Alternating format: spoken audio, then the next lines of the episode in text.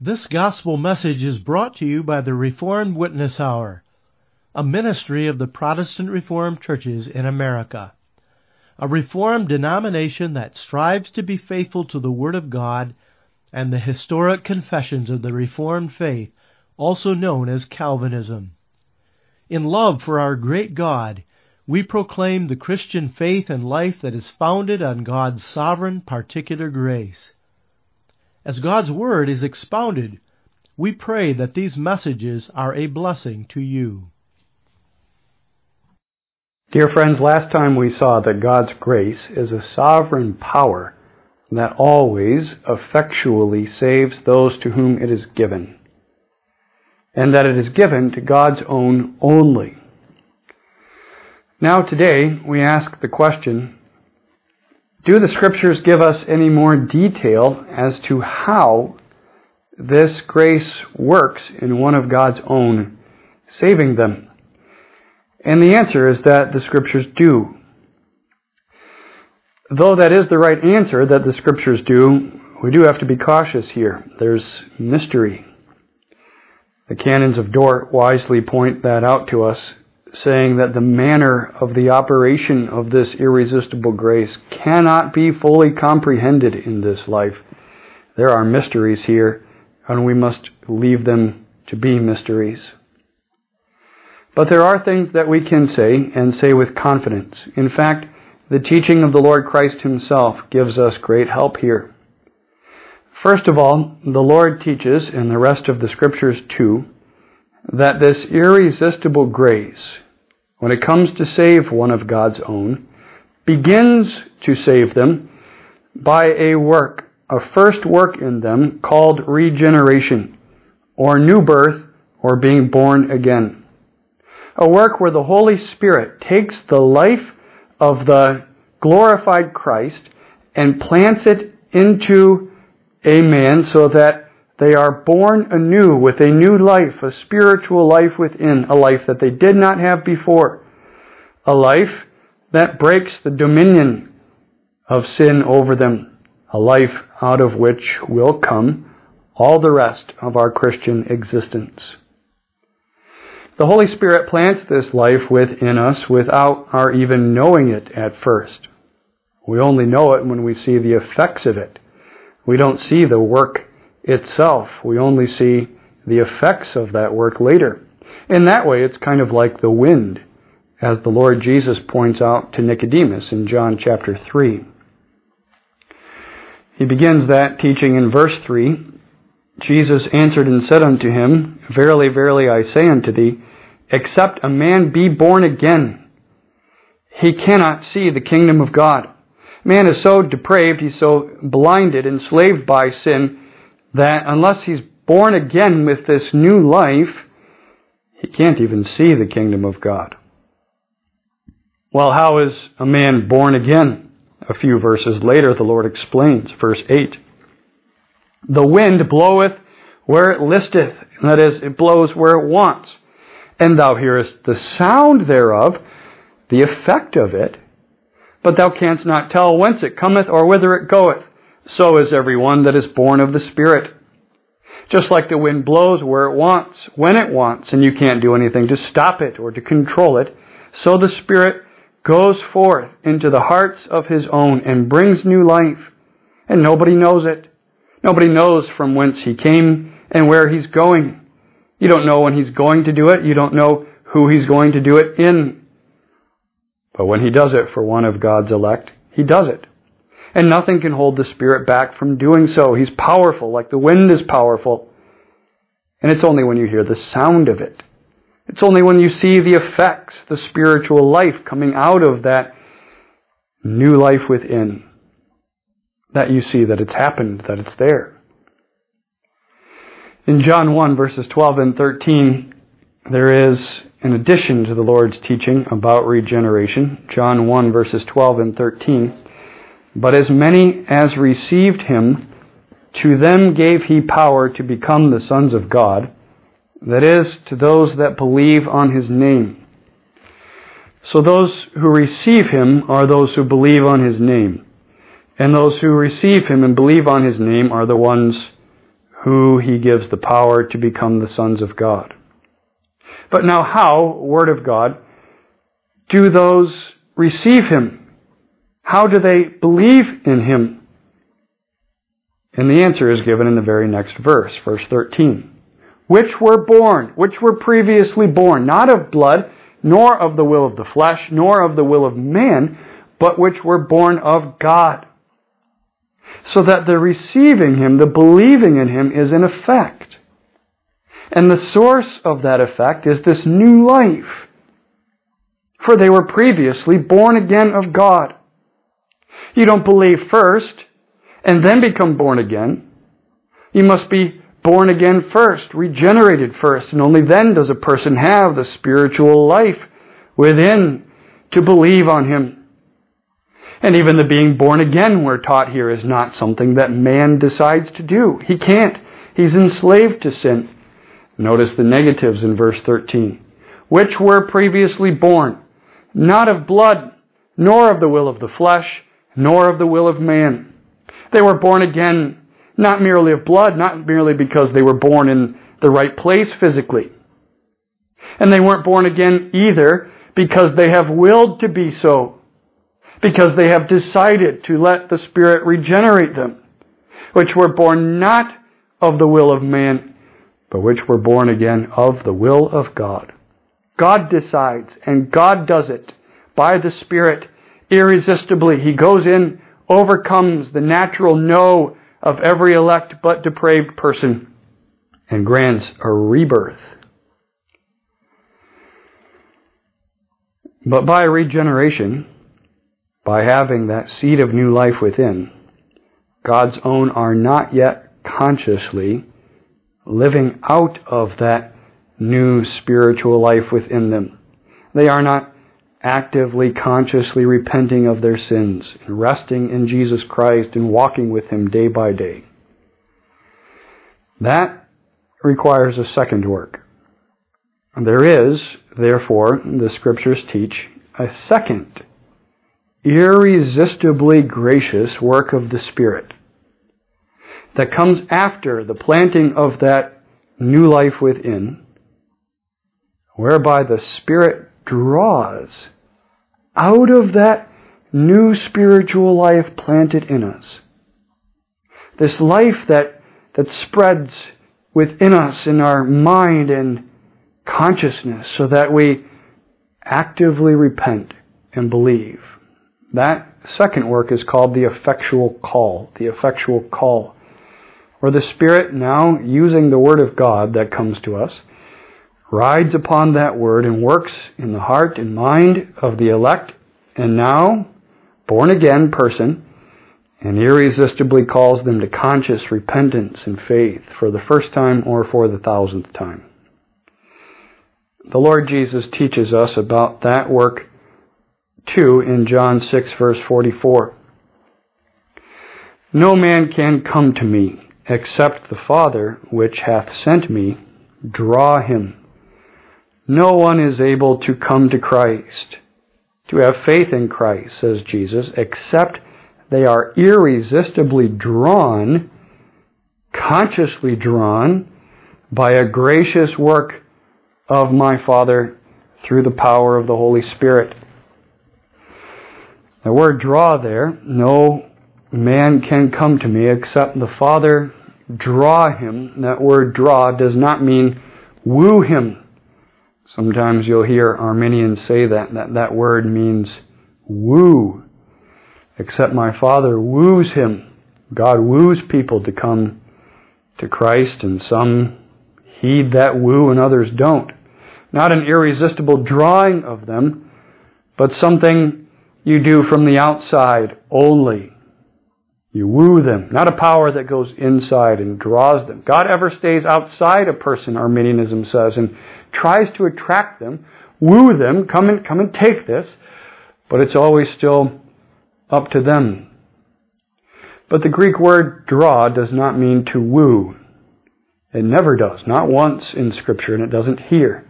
The word means to irresistibly draw, to irresistibly accomplish, overcoming all opposition. It's drawn like a man draws water from a well, pulling a bucket up to the surface. He doesn't woo the water to come up to the surface. He draws it. The same word is used in Acts 21, verse 30, to refer to the mob of Jews in the temple dragging Paul out of the temple. Acts 21, verse 30. And all the city was moved, and the people ran together, and they took Paul and drew him out of the temple. The mob, of course, didn't stand on the edge of the temple and woo Paul to come out of the temple. They didn't say, Paul, we're not going to force you, but we'd really like you, we want to advise you, we're trying to persuade you. No, they forcibly arrested Paul. They overcame his resistance to it, and they drew him out of the temple, and there was nothing that Paul could do about it.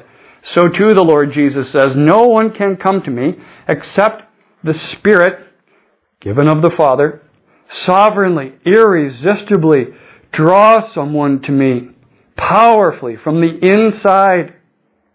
Except the Spirit overcomes all resistance of the old man, like that mob overcame the resistance of the apostle. The Spirit doesn't do that work, of course, dragging people to Christ, kicking and screaming who don't want to come to Christ. He does it by drawing them irresistibly in the sense of changing their resistance. He makes them want to come. He powerfully works in them a desire to come to Him. He uses the Word of God preached, the Word of God that teaches things about who this God is, about who they are, and about what sin is, and about what faith is and who Christ is. And He calls through that Word, and the Spirit rides that Word and call into the heart and draws new life out of that seed of regeneration that's in. And He draws that new life into the mind so that it mixes with the Word into the mind so that they're consciously affected by that Word. New qualities are infused into the will by that Spirit drawing that life out of that seed so that now a man wants to, he can't but. He's thrown down within, consciously repents of his sins and rests in Christ. So has the grace of God brought him to Himself. But that's not the end of irresistible grace. It's not only in regeneration, and then, second, in effectual calling, that the Spirit works salvation in us by an irresistible grace. In every aspect of salvation, after that too, it's all a work of irresistible grace. Justification, sanctification throughout our lives, preservation, glorification, all is a work of sovereign, irresistible grace. There's a wonderful phrase in John 1 that speaks about this. John 1, verse 16.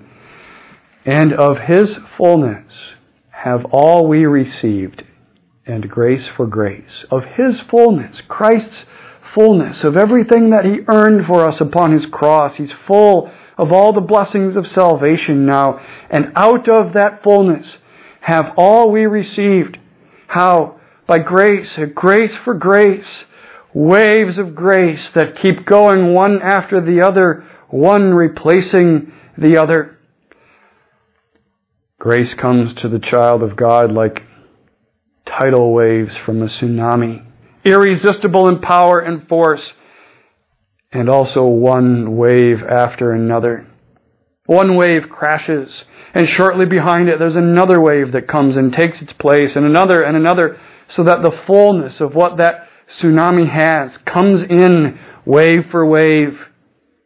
Grace for grace, the text is saying. Irresistible grace in one wave, in regeneration, in effectual calling another, and wave upon wave of grace after that.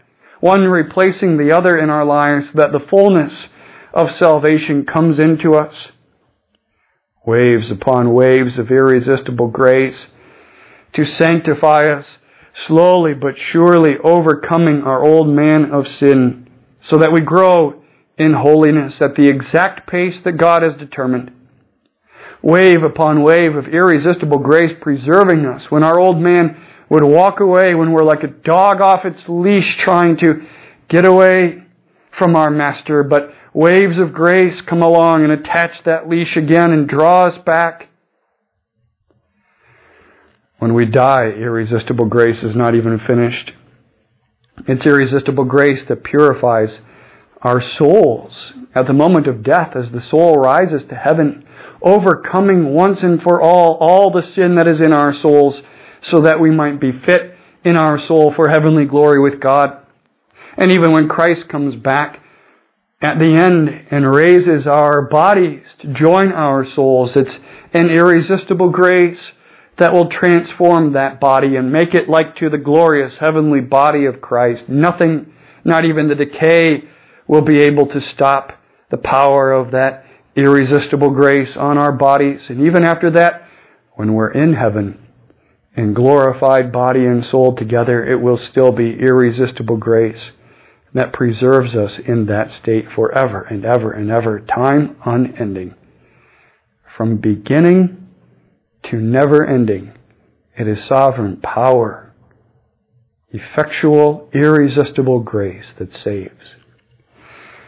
And though I can preach that now and we can grasp something of that right now, and the glory of God who saves us that way right now, it's not going to be until we get to heaven when that fullness of grace has accomplished all of its work and all sin is removed from us, and we're able to see with such clear eyes that we'll be able to look back upon our life and really understand fully what sovereign grace has done for us.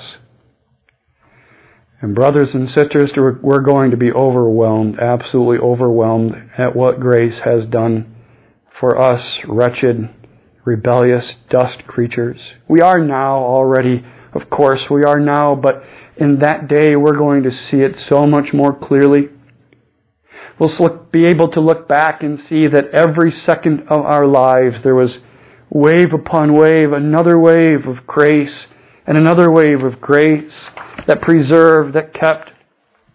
We'll be able to look back to the beginning of our spiritual existence and see so clearly that if we're raised in a covenant home, we'll see grace given to us from our earliest days likely. If we weren't, we're taken out of an unbelieving or weak home, the God who carved me out of the mass of humanity unto himself from all eternity, used this irresistible grace to give me new life, to bring the word to draw me to his side. We'll see waves and waves of grace crashing into our hearts and lives, one after the other, preserving us if it began early, preserving us in those teenage years, when there were crossroads in our life, when Satan attacked so strong, and it was grace that kept me. Grace. Every day after that, when Satan launched his attacks upon us, God's Word, written by the Spirit of Christ, was brought home to our souls, giving us the strength to keep from despair, to keep from temptation. We'll see that grace was what enabled us to carry the load of trials and difficulties, that even though when we were experiencing, it didn't feel like there was so much grace there was heaviness upon us, but we'll be able to look back and see waves upon waves, every moment of grace upon us, when the pain and sorrow was so great, and we said, I don't know how I can carry on with this, Lord.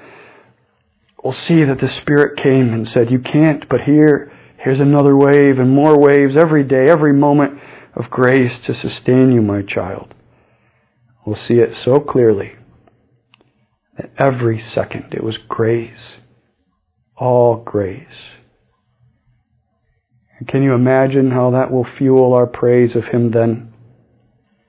All our salvation will come home to us with such clarity, and we'll see then that all of it, from predestination to glorification, was not only of an irresistible grace, but was of an irresistible grace to bring us to the praise of the glory of His grace. And all eternity will not be long enough to give him that praise for grace. Oh, what marvelous, loving, merciful, sovereign, sweet, irresistible grace. Start singing of it now, child of God, and never ever stop, for time unending.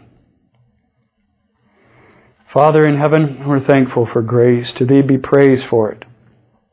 We can see it now, Father, we can. And by Thy Spirit, even by an irresistible grace, we can see it.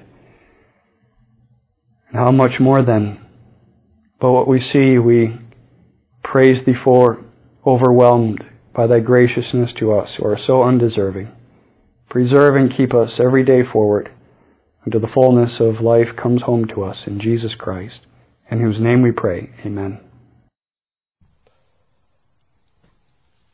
The gospel message you have just heard was sponsored by the Protestant Reformed Churches through its radio program, the Reformed Witness Hour. We hope that you have been edified and encouraged by this message. If you would like more information about the Reformed faith or the Protestant Reformed Churches, feel free to visit our website at reformedwitnesshour.org or email us at mail@reformedwitnesshour.org.